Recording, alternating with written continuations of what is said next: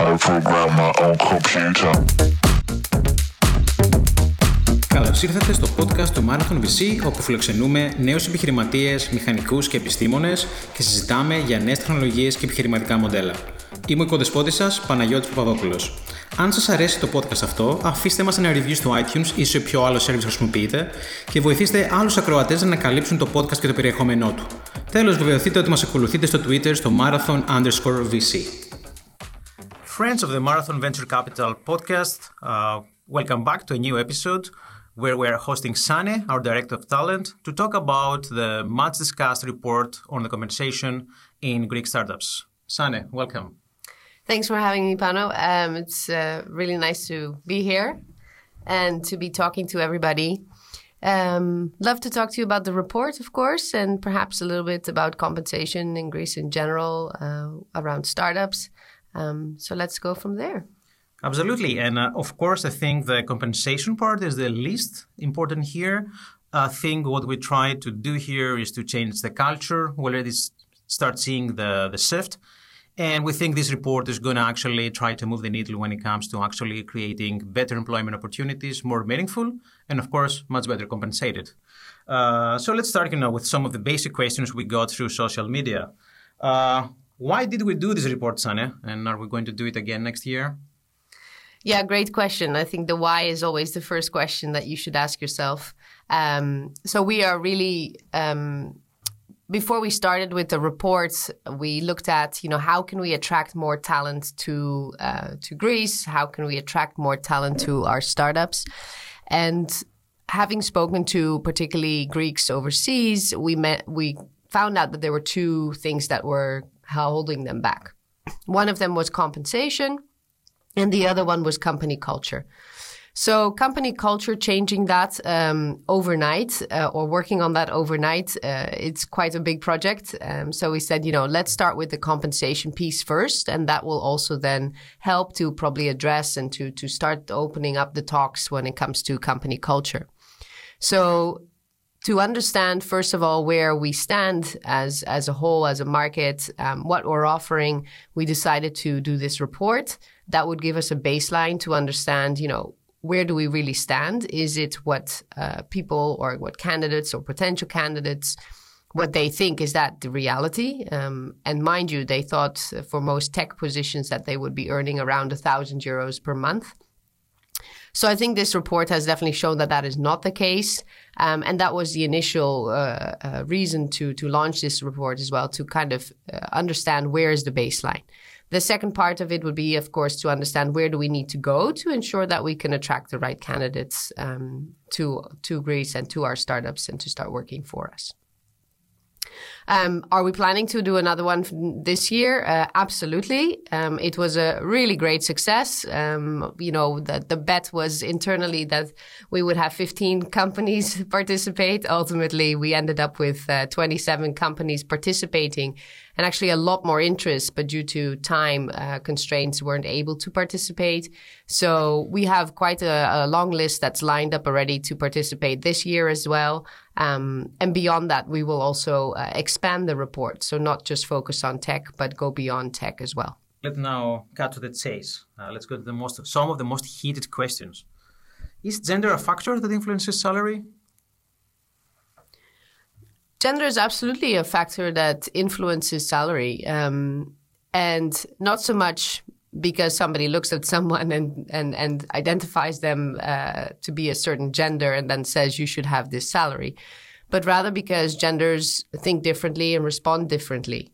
Um, you know, there's there's enough evidence that suggests that uh, women are less um, less frequently asking for, let's say, the salary they really want when they really would like to have a job. So um, they're more prone to to to accept anything uh, versus really asking for what uh, they think they're worth or what they know they're worth. So there's definitely influence there, and um, if people don't ask for what they want, you know, it's it's not always likely that they will get also what they want. So there definitely is a, a discrepancy there. Other than that, it shows us also that, particularly with this report, we saw that you know leadership positions, um, the percentage of women in leadership positions here is extremely low. Um, and that has to do with multiple things. You know, do we give uh, women the opportunity? Do we see women also as leaders?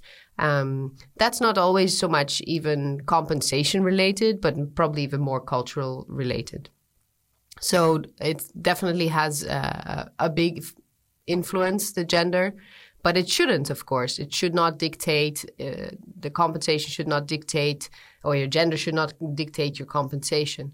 Um, and so I think being aware and creating awareness around that, advocating and now helping also um, uh, people of the other gender, um, people of the female gender, to understand that they need to also ask for what they want. Um, ultimately, if you don't ask, you might not get. Um, but at the same time, you haven't gotten anything without asking either. So it's helpful to to ask for what it wants, uh, for what you want, and if the company cannot afford that, for example, or if they had a different budget in mind, then they should be open about that and telling them also what their budget is for this role. Yeah, I think uh, just uh, observation of, on top of my mind, just anecdotally, I see women that they had uh, senior positions before in larger companies, let's say like Google. Uh, when they work for a startup in, in Greece, you know, they are much better able like to ask for the better salary or the leadership position. I think, you know, even one of the outliers was a woman who was like a leadership position. So I think being immersed in these kind of bigger companies where you have been given the chance to have a managerial role, then I think, you know, the women come back and they can actually try to get into the same uh, position or even higher and be able to ask for, for what they want versus if you start from the get-go uh, solely, let's say, being experienced in the Greek market, you might have this slower progression and you know you're just fine with getting the crumbles. So I think it's always good if you can be exposed in, let's say, bigger markets where you can have perhaps the faster progression solely on the merit of your job and then being able to ask for more. And at least, you know, after we have, let's say, more women in this leadership position, that they may have to go abroad to gain the experience, they come back, and then at least they can serve as uh, role models.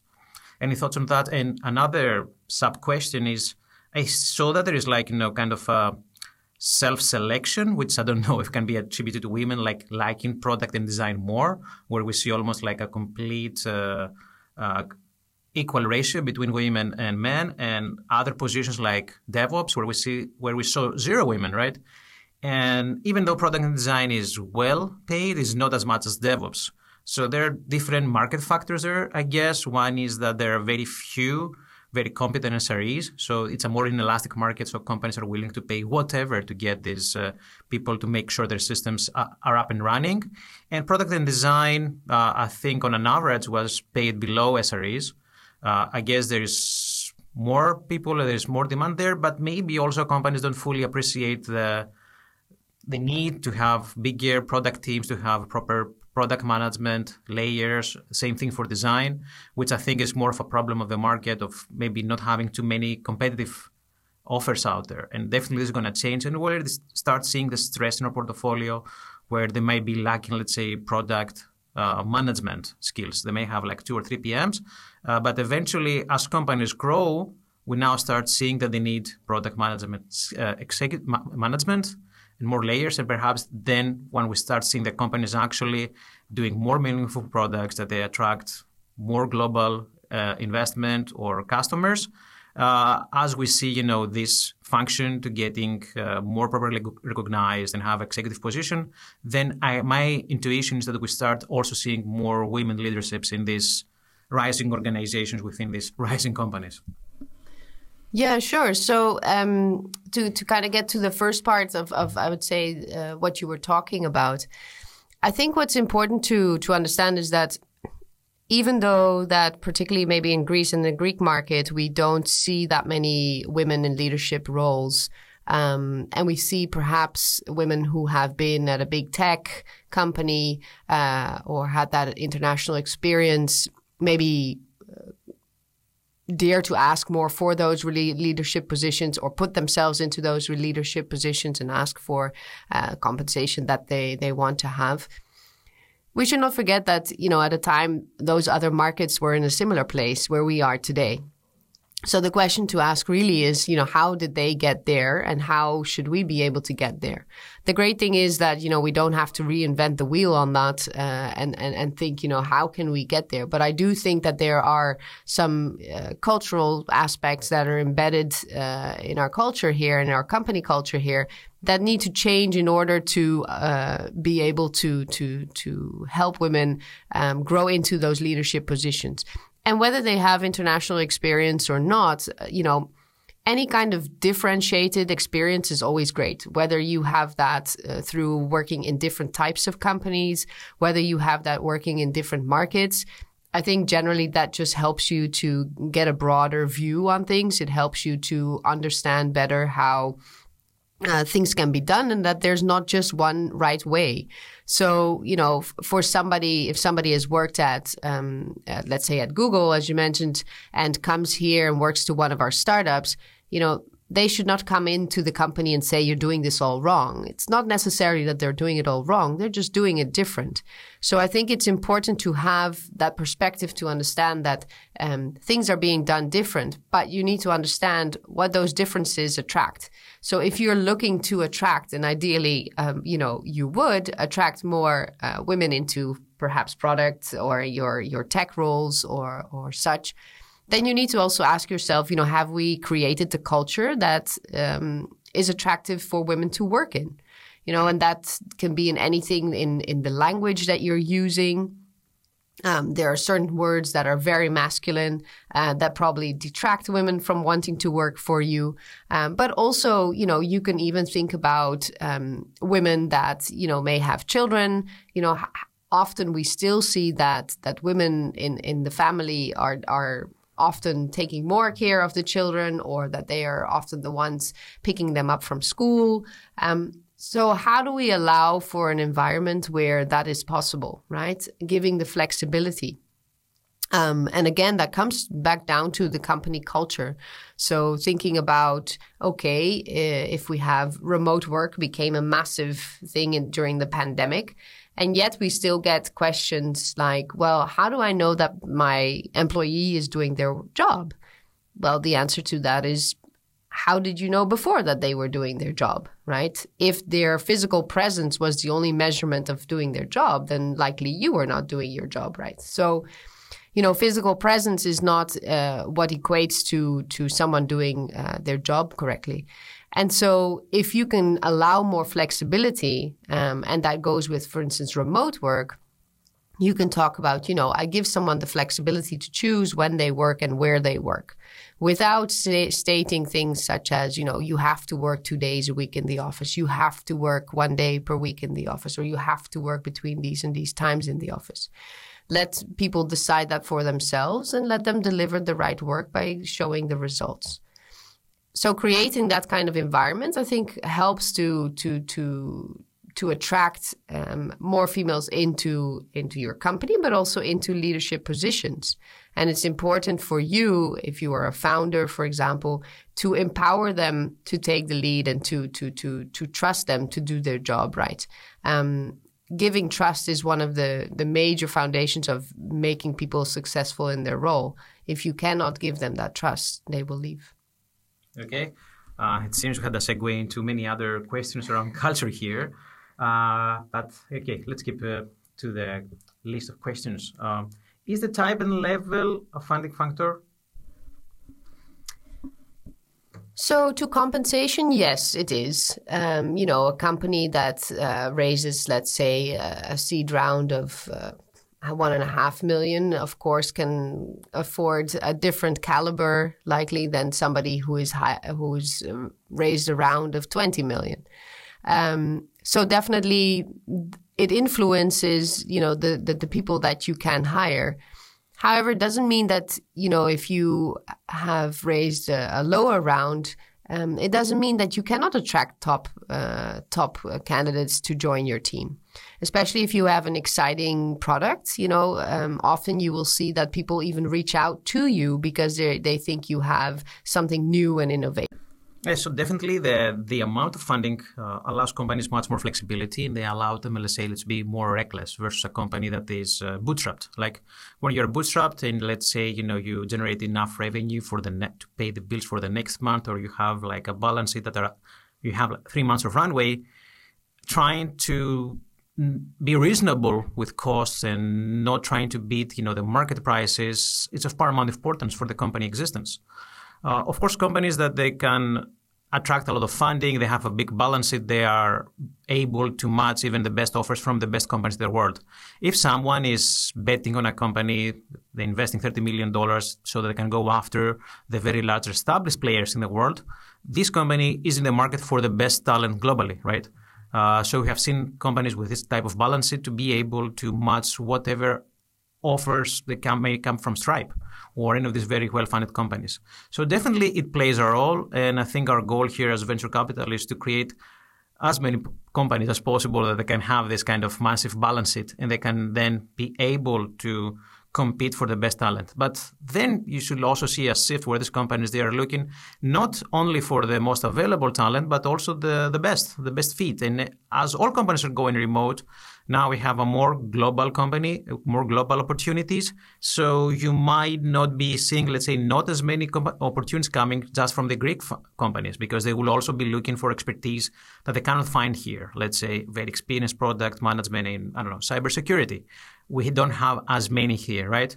On the contrast, though, there might be other companies that, let's say, they're looking for senior React engineers, and now you suddenly don't have only, let's say, the 10, 20, 30, 50 good startups in Greece, but the universe now, it's like thousands of companies globally that they don't care if you are in Greece, in Serbia, or Egypt. Uh, so it's definitely a more nuanced environment to to navigate, but we're seeing that I think salaries are consolidating to specific standards, either you are in Ukraine, Greece, or Egypt, at least for senior people, uh, where they you know they know how to sell themselves, they have proven skills, and then we see that there is a very fast consolidation. Uh, and there is no, let's say, cheap anymore in this environment with so much funding in the market right now. Yeah, to to to add to that, you know, the the question that's going around a lot right now is, of course, you know, will we get to a, a more global compensation model, or will we uh, keep to a market rate uh, compensation model? Uh, I believe it's the first. Um, many others will believe it's the latter. Um, but I do think, you know, that that's if you see already shifts go, shifts where uh, companies like Facebook are going down in their equity and up in their cash cash compensation, it's very clear that you know compensation is is one of the things that um, is what is there allowing them to try and attract the right people. But I think, you know, one of the questions that was asked as well is, you know, can we revert the the, the brain drain, um, and and can we do that um, um, through compensation or perhaps through company culture? And I think, to be honest, compensation is not something that every company can always compete on at the highest level. So I think, therefore, culture is one that you really should probably be focusing on the most.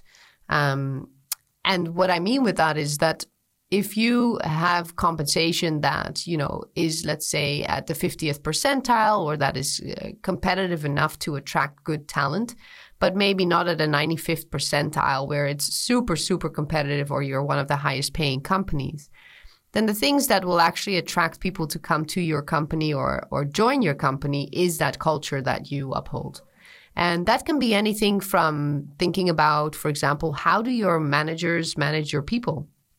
You know, when we think about company culture, a lot of people think about the perks that a company gives or like the benefits that a company gives. But one of the top reasons, if not the top reason that people leave a company is because of their manager. So if you think about um, investing in your managers and making them great uh, uh, people uh, for your teams, and I think that could be an extremely strong point on your company culture to attract the right talent. On top of that, one of the major things that you see coming back from employees is that, you know, they want to see like a continuous development. Whether they're asking you that they want to go to conferences or whether they're asking you that they want to do more trainings, it all indicates that what they want is to to to to get more knowledge, to to see progression, and to see themselves uh, learning more. And that you can do very much through allowing your managers the time and uh, building the skills for them to help their teams to grow and to to really um, see them go through those personal development um, stages. Next question is Is a good salary and a fast paced but enjoyable startup work environment enough to revert the brain drain? I'd like to know the perspective of a VC on this topic. Uh, so let me just chime in. Uh, fast paced and enjoyable don't rhyme together. so it can be fast paced, uh, but mostly for most of the time, it's not going to be enjoyable because there is no process, things are changing too fast, and this is not a good fit for a lot of people. The on the upside, though, you know, even though you know most of the time is chaotic, is that when things are actually working, it's going to be let's say 10% of your time. It's truly amazing to work in a startup. Like if you have this customer success, you see things growing, there's more money coming into the company, you find meaning in your work, you actually create something from a blank slate versus having to uh, go somewhere with very entrenched politics or an old code base. You know, you have these infinite possibilities, right? So not always enjoyable, but I think someone going early stage comes for the fast paced it comes for the he comes or she comes for the mental challenge that you have there to create something new. That's something that never existed before. Uh, so I think enjoyable is not the right word. Like you know, it is a process, and you have to love the process. It's not like you know, just by the fact you're in a startup, it's going to be by default enjoyable. Enjoyable is something you discover, something you make out of it. And I think you know, when it comes to brain drain, for a certain type of people. You know, in the very early stage, they're say the more adventurous ones that they like it. You know, or maybe someone has worked too hard too much in a big company, so they hate the politics and the rigid structure, and they like this flexibility. So yes, they might want to come to work for the startups. And of course, we need more bigger and established companies that have more than 500 people that can give you, let's say, uh, a more confined environment with processes with clear career procession, most likely uh, more uh, mature managers so we need the combination of both the very early stage and the more established company. And also we need companies that have exited, that they're now part of Microsoft or Facebook. And they offer, let's say, this kind of soft landing where you can go work, get very well paid, uh, and then go back to startups or see problems and create another startup. Uh, so it's not going to be startups enough, just by themselves enough to reverse the brain drain. We will need uh, the whole spectrum of uh, companies uh, to help you there. And of course, there is also the remote world, right? So you can still, let's say, live in Greece if family ties are more important to you than anything, and still work for one of the most, uh, let's say, established companies like GitLab or Automattic or Elastic. That's all three of them. They have a lot of people in Greece already. Yeah, I think it's what you describe, Anna, that it's an ecosystem, right? So it's it's you need to have a bit of everything. Um, that doesn't mean that I'm not going to advocate for startups because you know the one thing that I mentioned before about learning um, is something that if you're in a stage in your life where you really want to learn a lot and you want to learn it pretty quickly, then a startup is a great place for you to join. Um, if you're looking for something more structured where you know every day what's pretty much going to happen or you're in a phase where you know uh, that is kind of what you need in your life some more structure and some more security then perhaps the startup is not the place for you at that point in time but i think throughout your life those those stages can really change as well um, I think you know you have great learning moments. I think you have times where you plateau, and I think there's times where you are teaching someone else. So um, for each of those stages, it's it's important to kind of think, you know, are you in the right position right now, in the right role, in the right company that allows you to do those things as well. Um, when it comes to the brain drain, the one thing that I will say is that you know, as much as um, you know, we can try attract people to come back to Greece, we need to make sure that when they do, we also don't lose them to international companies hiring remote. Because even then, you know, you still have maybe not a uh, a physical brain drain, but you still have the the brain is not working for for us in the ecosystem so much. So we need to make sure that we are making those changes, not just to attract people to come back to Greece um, um, in person, but also to come and join uh, uh, our companies. So I think that's very important. Next question. It will be interesting to hear some speculation on how the attractive Greek startup working conditions could have an impact on the Greek job market as a whole and whether there is a shift of people from traditional companies to startups. Yeah, so I think you definitely see quite a shift um, from people working for traditional companies and, and now starting to be more interested in startups. I think, especially if you see the recent movement within the startup community and you know uh, companies that have exited um, in the last few months, I think that's a really great sign to the success of Greek startups. I think it also shows people that you know um, things like equity have value and what that value um, can mean as well. So I think that um, you know before, um, if you'd ask a few years ago, I think people particularly joined you know big international firms one for their notoriety, their name, of course. You know it's something that's going to be put on my CV. Um, it's important to have a well-known name on my CV on top of that, you know, I think it's also a security issue, and and particularly in Greece, you see it a lot that um, not just the person themselves decides on what uh, they want to do in their life or what they do after uni, but the family helps them decide that uh, often as well. So you know, you have an influence from your family, from your friends. You need to join one of these big international companies because one that gives you security, it's a well-known name, so you know you have job safety, and this is really important. But in today's world where jobs are left, right, and center, um, particularly, you know, when we talk about um, the types of roles that we see in office in, in startups and in, in, let's say, in these big international firms, there are very, very, very many jobs. And we see no longer that people are staying in a job for 10 to 15 years, but actually that they're changing jobs every two years because again, people want to learn, they want to get new experiences. And I think it's actually a very positive thing. Yeah, I would also like to add that uh, startups are not yet uh, in Greece a very big part of the in, of the of the economy, so they might not be contributing in a big way towards like the increase of the GDP. But we're seeing, I think that you know they're pushing uh, traditional companies like to do more. I think the Greek uh, employment market was a desert uh, ten years ago, right? Uh, you know, they didn't try to do anything. They didn't try to upskill people. You know, they only paid like low salaries and expecting a lot and complain a lot. Uh, so I think what startups are doing right now is that we see all this brain drain of uh, people from the traditional economy going into startups, at least in technology, right?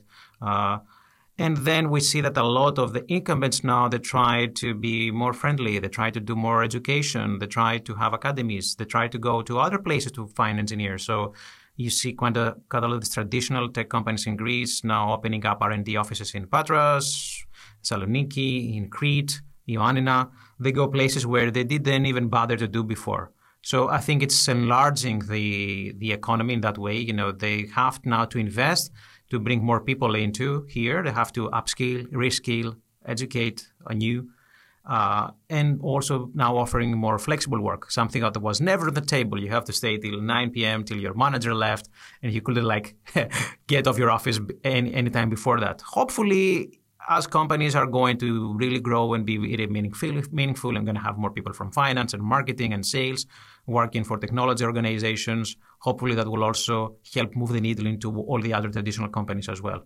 Uh, but I think right now, I'm not saying that the Greek startups are perfect uh, when it comes to culture, but I think it's like an oasis in the broader uh, Greek environment.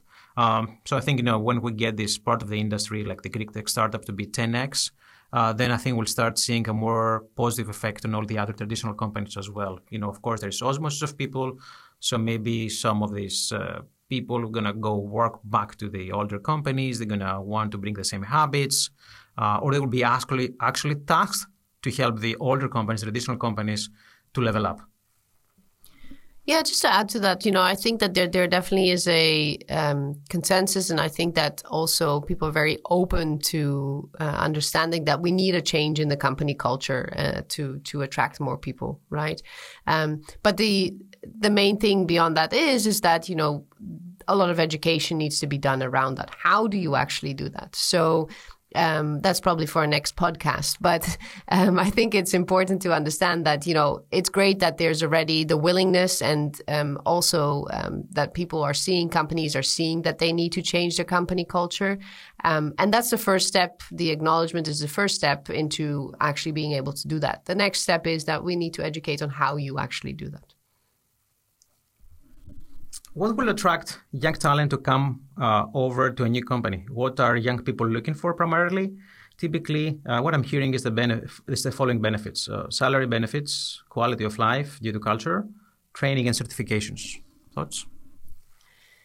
Yeah, so um, it's always interesting how a focus is on young people. I'm not sure if I should put myself in that category anymore. I think I'm probably um, a few generations uh, beyond that now.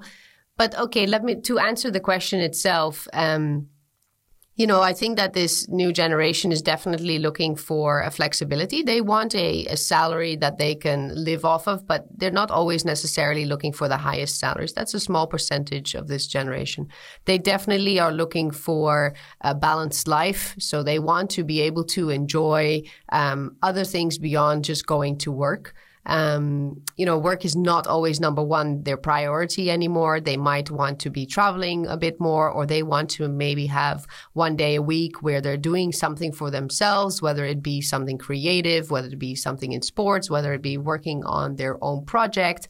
So one of the things that definitely I think we're going to see increasing, and we see it already, is let's say the four day work week or, you know, a part time, more a part time work model where we're still paying salaries, but we see people uh, less often in the office or less often at work, so to speak, um, and focusing more on other things that they want to do in their life. So I think this is something that definitely uh, is coming up.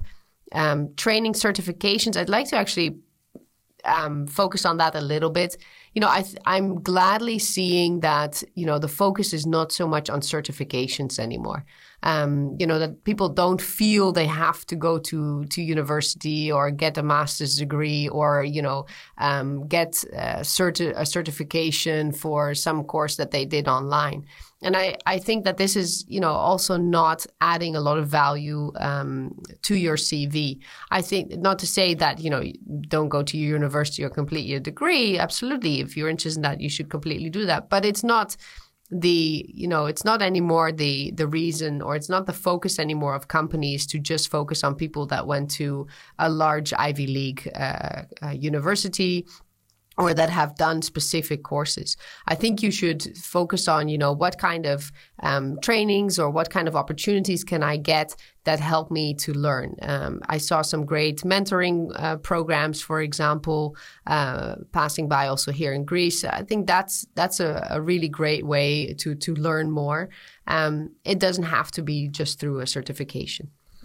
Okay, speaking of that, and new people and uh, being able to have a more elastic uh, work-life balance. I think there is a big problem here. This red chicken and egg situation, right?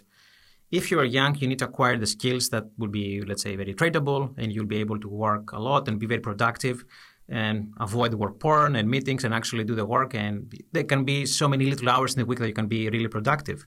The problem is, though, for younger people, uh, especially in a remote world, you either have to have, like, all let's say, uh, the self-discipline to learn on your own, follow all the courses. So you need to spend tons of time to actually learn and excel at a skill, either be, I don't know, machine learning or React development, or you need to have a mentor and sit next to someone and processes and see how they do the work uh, and proceed in their life. Uh, which is not always the case with remote work. It's not always the case in startups that they really need like to find someone to put down the fires that they're having. So you see that most startups, at least in Greece, they're mostly looking for senior people, people with experience, versus having, let's say, an internship program or trying to get people from early on and you know educate them the way they want it. They might be able to do it after a specific size, you know, after they have enough manpower to drive these programs. So I think we have this chicken and egg situation, right? So to me, it comes down mostly to the individuals to be really well uh, self-driven, to take all this free knowledge, pretty much free, at least in technology and programming. There's so much. Uh, but I'm not sure, you know, like if the attention and the discipline is actually in huge supply right now. Yeah, it's actually uh, interesting that you mentioned that because it's something that I've uh, was talking uh, a lot about recently. The thing is that you know, right now, especially, um, knowledge is so readily available everywhere. You know, people are willing to share knowledge for free.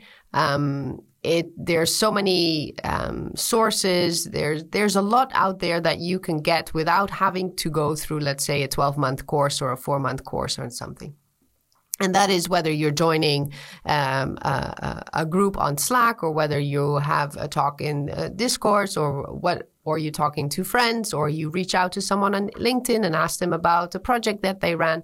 You know, a lot of this um, knowledge is readily available. And I think that's for this younger generation, one of the things that's helping them to progress so quickly. Um, progress, what do I mean with that? With gathering knowledge and being able to jump into a role. The to your point of, you know, um, having internships or having programs to to upskill or to give people uh, additional knowledge. I think one of the things that we see is that you know people are still somewhat reluctant uh, at times to give that chance to someone without experience, and I don't believe that experience is necessarily everything. Why do I say that? Um, first of all, I think the attitude and you you notion to that already is is very very important to understanding how someone will do within a specific role, right? If I think about myself, um, uh, quite uh, odd years ago, having to start up. Um, a HR department from scratch, not having any HR experience, prior HR experience, um, and just having to delve in, that was probably one of the greatest learnings for me. I had to learn and I had to learn very quickly. And I did that by surrounding myself with HR people, joining knowledge groups, um, joining meetups um, to understand better and better how I could do the best for my company. So uh, recently I had, you know, I had a discussion with a manager who said, well, I have someone on my team who would like to become a team lead. But you know, um, I thought maybe I should first put them through a program, and but then we have to create the program, and uh, because we don't have a manager's program yet. And I said, well, how did you become a manager? And the answer was that you know, well, I just was hired for this position. I had to manage four people. I said, okay, so you've never gone through a course. You just all of a sudden had to manage four people. Yes. And that's exactly my point. It's not necessarily that you need to have always gone through a course or whatnot. Sometimes putting people into a position and helping them to just figure it out will actually get that learning curve up very high and very quickly. So I think, you know, instead of waiting to set up a program, which may take another six months, and then getting that person to do that program, which may take another three or six months, you're a year ahead and that person may have left already because they haven't had the opportunity where you could have put them into the position to lead the team or lead one person and help them uh, on a weekly basis to understand, okay, you know, what were your learnings this week? How did it go? I think sometimes we're thinking too big and too too broad and too structured in a way, um, which then holds us back. Next question is uh, whether companies are willing to invest via ESOP, stock option pool, or whatever other tools they're using to uh, retain their employees. And just a note here on the stock option pool. Uh, I think so far we didn't have a lot of examples where actually people made a lot of money via stock options. Uh, one is perhaps they weren't awarded or the, comp- the exits weren't large enough. Uh, now, anecdotally, just in the 12 months, I know more than 50 people that made at least uh, 50,000 euros via stock options, via a couple of exits, right? Uh, not life changing. It's not that, you know, you can buy a house or you can take three years off, but it's a big down payment. It's, uh, you can upgrade your house or buy a new car. And some of the people there said, you know, hey, wow, we have, we had to buy more stock in the companies. So as, you know, things are progressing, we now start seeing that now more people will be asking for stock options. There, it was a, there was a point in Greece where people actually didn't care, right? Because they preferred hard cash and because they have ne- never met anyone who actually make good living or he made a big bonus through stock options. So one is that we are now seeing Greek employees asking for stock options upfront. Uh, and I think the founding team should be always be giving stock option like a range or a tier when you sign right away. We have seen like sometimes some founders say, yeah, I'm going to see later whenever there's a big milestone, we're going to award it. But I think that employees deserve to know exactly where they're standing when it comes to equity compensation right away uh, and that the clock starts ticking right away. Of course, you know, stock options are coming with a cliff, so you have to stay at least a year to get them. So founders shouldn't be like uh, afraid of stock options. If someone's going to be staying for at least a year, most likely he worth it. If he's there with you for four years, which is typical vesting period, then of course it was totally worth it, right? Uh, there are now some complexities, right? Uh, giving stock option in Europe, it's not as easy as it's, for example, in the States. Uh, for example, in the UK, you know, you have to do them in a batch. It costs a lot of money, so it's not so straightforward. If the company you're working for, the top entity, the top company is, the, is a US company, it's extremely easy to just write the amount of stock on the paper on the contract you were given and then go to a digital record and say i assigned this much of stock units to that person. It's really easy. So there is this complexity uh, but as we see more exits as we see more progress i think there's more education on both sides around stock option programs. Uh, what are your thoughts Anna? yeah i think that you know um, there needs to be some education done around stock option programs and, and particularly for candidates here in Greece. I think that we're just, as you mentioned, we're not so familiar with it because we haven't heard anybody that where a company has exited and then has received a, a, a large sum uh, because of that. Um, that may change now with the recent exits that we've seen as well. So, you know, I think that's only really great news, and I think we will only see that probably continue as well. But I think that also it has a little bit to do with, you know, whether you delve into that and want to educate yourself on stock options and try to understand how, what it is. It also depends a little bit on the market and the economy that you're in, right? So if we see the Greek economy and that jobs were, you know, not were not for picking up left, right, and center, um, you want security. Cash still feels more secure than getting stock options, of course.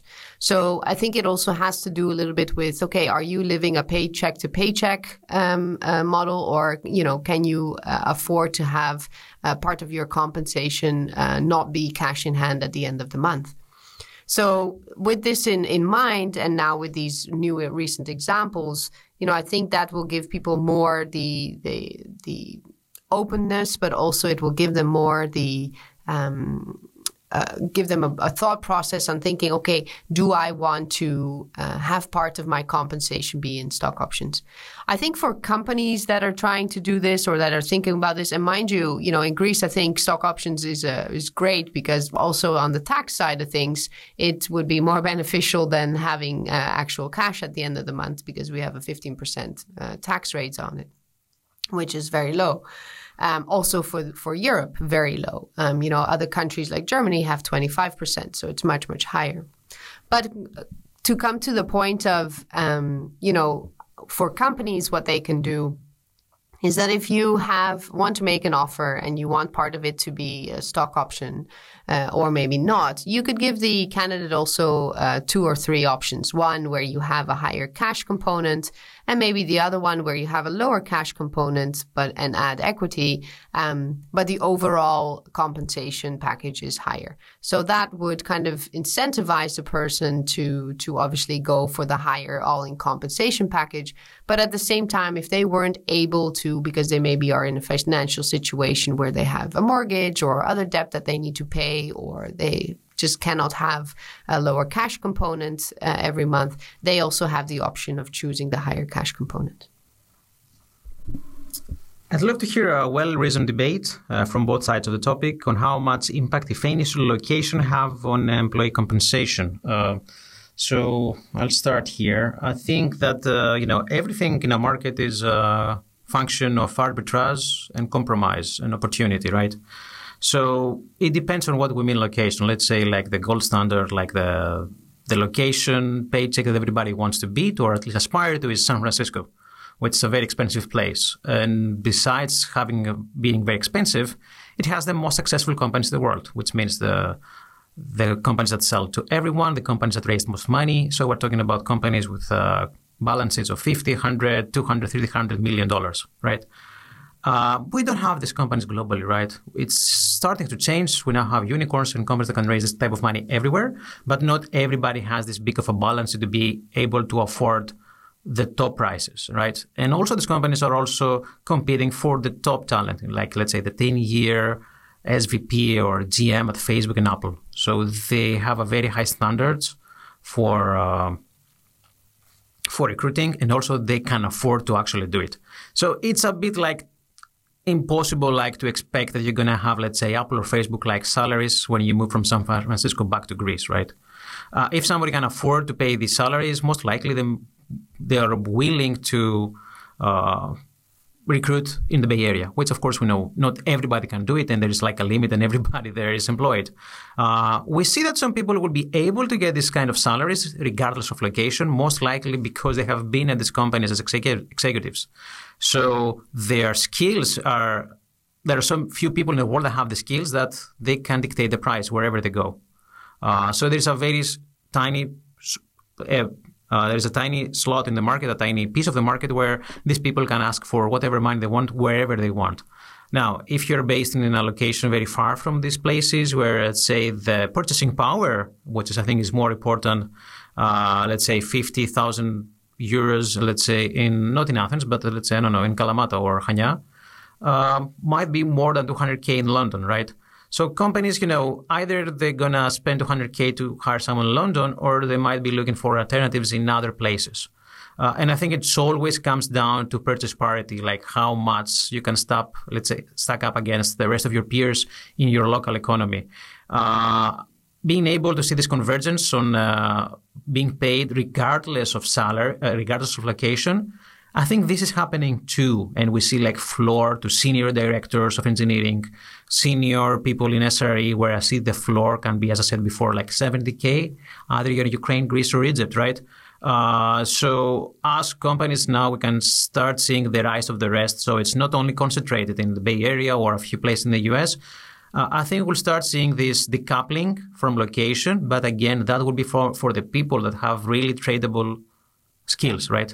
the people who have done a lot of self-discipline to be able to excel in what they're doing. Uh, if we st- if we start seeing most of the companies having more Facebooks around the world, where you can actually train through work, not just through self-discipline, uh, then we might have a very different uh, scenarios in a few years from now. Uh, but right now, I think, as I said, you know, there is a subset of the market where they can ask whatever salary they want wherever they are. Uh, but the rest, you know, it's always like a function of uh, availability of talent, of purchase parity, and also, of course, let's not forget, you know, how many companies there are there with uh, balances that can allow them to go above and beyond. Yeah, I'm not sure I can debate differently uh, with what you just said, Pano, because um, I do believe that as well, right? The, the, the, if you have a certain skill that is very highly sought after, it doesn't matter where you're located usually, unless the time zone is an issue. But I'd say you know um, people would want you for that uh, for that skill set. So whether you're located um, on the North Pole or whether you're located in London or in San Francisco, you know, if you are that person with that skill set that is very perhaps very rare or very hard to get, then um, people will pay for that regardless of your location. Um, so, but I do think that you know I do think we we are starting to see a shift in compensation. Will there be a total, let's say, global compensation model? I think we're we will see that compensation will start to um, be more evened out uh, globally. I don't think it's going to be completely. I think there's still going to be a, a, major gap, but that gap is going to be a lot less than what I think it is today. And that is because talent is so rare to find. You know, um, unless companies start to really upskill and and create, um, um, let's say, programs where they can get people through um, we're still going to see that there's going to be a, a very big lack of of of, uh, of talent, and um, to fill those gaps, people will offer compensation as one of the things to attract that talent. Um, even those who are, let's say, not the most highly skilled. You know, one if you need people and there's nobody to find, um, let's call it, let's say, a sales, Salesforce developer, one of the you know positions we're currently looking for. That's just very difficult to find if you're located in Greece or we have five, 10 people located in Greece, you know, um, we'd likely pay them the same salary as if they were living, let's say, in, um, in Austria. And uh, it could be that it might be somewhat lower, but I think that, you know, considering that it's such a highly needed skill and it's something that is so um, difficult to fill, it will cost the company a lot more trying to fill that over a year or the amount of months that that role is open than actually paying that extra 10 20 30k uh, that comes on top. Yeah i think it really boils down to like the quality of the company right? If it's a greek startup solving problems for the greek market they're not going to actually be so well uh, realized to afford let's say this type of talent right? Uh, and that brings us to the next question which is how can greek startups compete with the other eu ones especially french german and uk for best companies there is no thing as greek german french or whatever else right? They are best companies. They have people from wherever not just one location because they have to find the best people. Uh, so the best companies they have to have amazing employer branding. They have to be proactive, not reactive when it comes to hiring. They need to be able to have very clear management layers and expectations from management and give and trust. So if it is a good company, I don't think there is such a thing as a Greek company. It doesn't matter where the company is incorporated because the company it's not the legal jurisdiction it is in. It's like the the sum or even the greater of the sum of the people, the product of the people working there. So what is like a Greek startup, let's say, when there are two Greek co-founders, uh, there are 20 people in Greece. There are 10 remote people. Maybe there's like a satellite office with another 10 people in London. Is it still, let's say, a Greek company? Right. Uh, so I don't think that we have a competition among Greek, French, or UK companies. We have a competition among the best companies.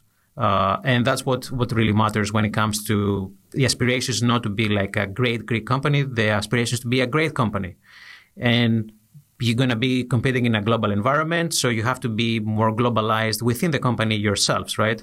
So try to bring people that have more experience or they have different culture that you might need, either that being uh, diversity in terms of uh, I don't know sex or backgrounds or natural uh, sorry of or cultural experiences or work experience. Like you know you're a small company, but you might be want to be an enterprise company, so try to bring someone early on to educate you how big companies are working.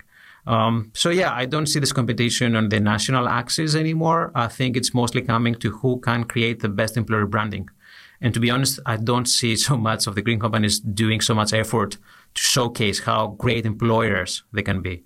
Uh, and that has to change, as you know, as we are now competing for global talent uh, on a global scale. Yeah, I think I would also add to that, so to the employer branding, that's you know that's the mechanisms to get them in. Um, but then they also need to stay. So, you know, what you are saying in your employer branding then also needs to live up to in, in the actual company itself and the day to day ways of doing things. So I think that this is something that definitely um, we need a lot of work on. I think that you know that culture piece it comes back all the time, but the culture piece is so important. This is where somebody identifies with the company, with their mission, with their vision, with the values that they live. Um, and it's important you know that these values are not just written on a wall and that's our values. It's that they you clearly understand what that means and how you have your day-to-day processes how you interact how you work in the company. This all embodies that culture. And i think that's really really important. I think you know some of the companies that are super startups that are super successful that may not be able to offer the highest compensation, not even close. You know, one of the things they do very strong or that they're very strong is, is building this company culture and that people, you know, feel that they together have a mission that they want to achieve. You know, they, there's a product that's super interesting or a technology stack that, you know, develop, developers really like and find interesting. You know, if you're still um, using a very old technology, then you might not be able to, to attract some of the really great minds because they want to be using something new. At the same time, you know, they also not want, might also not want to be changing technologies all the time. So how can you ensure that you have a stack that's that's attractive for the people that you want to attract as well? So all these different things make up your culture as a company, and I think it's important if you're a founder to sit down and to really think about and to also ask the people that perhaps are already in your team, you know, who are we as a company? What is our vision? Where do we want to head towards? And what are we trying to achieve here? Um, and we don't often enough do that. You know, we are in this this rat race where we continuously run, run, run, run, but we don't sit down to think. You know, are we still running in the right direction? Are we uh, thinking about our culture and how we want to develop that? As you should know, the culture that is not stagnant. It's something that continuously develops as your company also develops. And that's why it's important to sit down and have that moment. Great. Sana, thank you very much. Uh, we're going to be back in maybe 10 months to discuss again the findings for 2022. Uh, thank you all, and please let the questions keep rolling on social media. Yeah, thanks a lot. And uh, for those of you who are interested in the compensation report for this year, uh, which will expand beyond tech, uh, please feel free to reach out at any time. Ευχαριστούμε πολύ που μας ακούσατε και μην ξεχνάτε να γραφτείτε στο podcast μέσω του iTunes ή του SoundCloud. Αν σας άρεσε αυτό το επεισόδιο, θα σας ήμουν ευγνώμων αν το μοιραζόσασταν στα social media. Όπως πάντα, είμαστε ανοιχτοί σε προτάσεις για νέους ομιλητές και θέματα μέσω του λογαριασμού μας στο Twitter marathon_vc. Μέχρι την επόμενη φορά.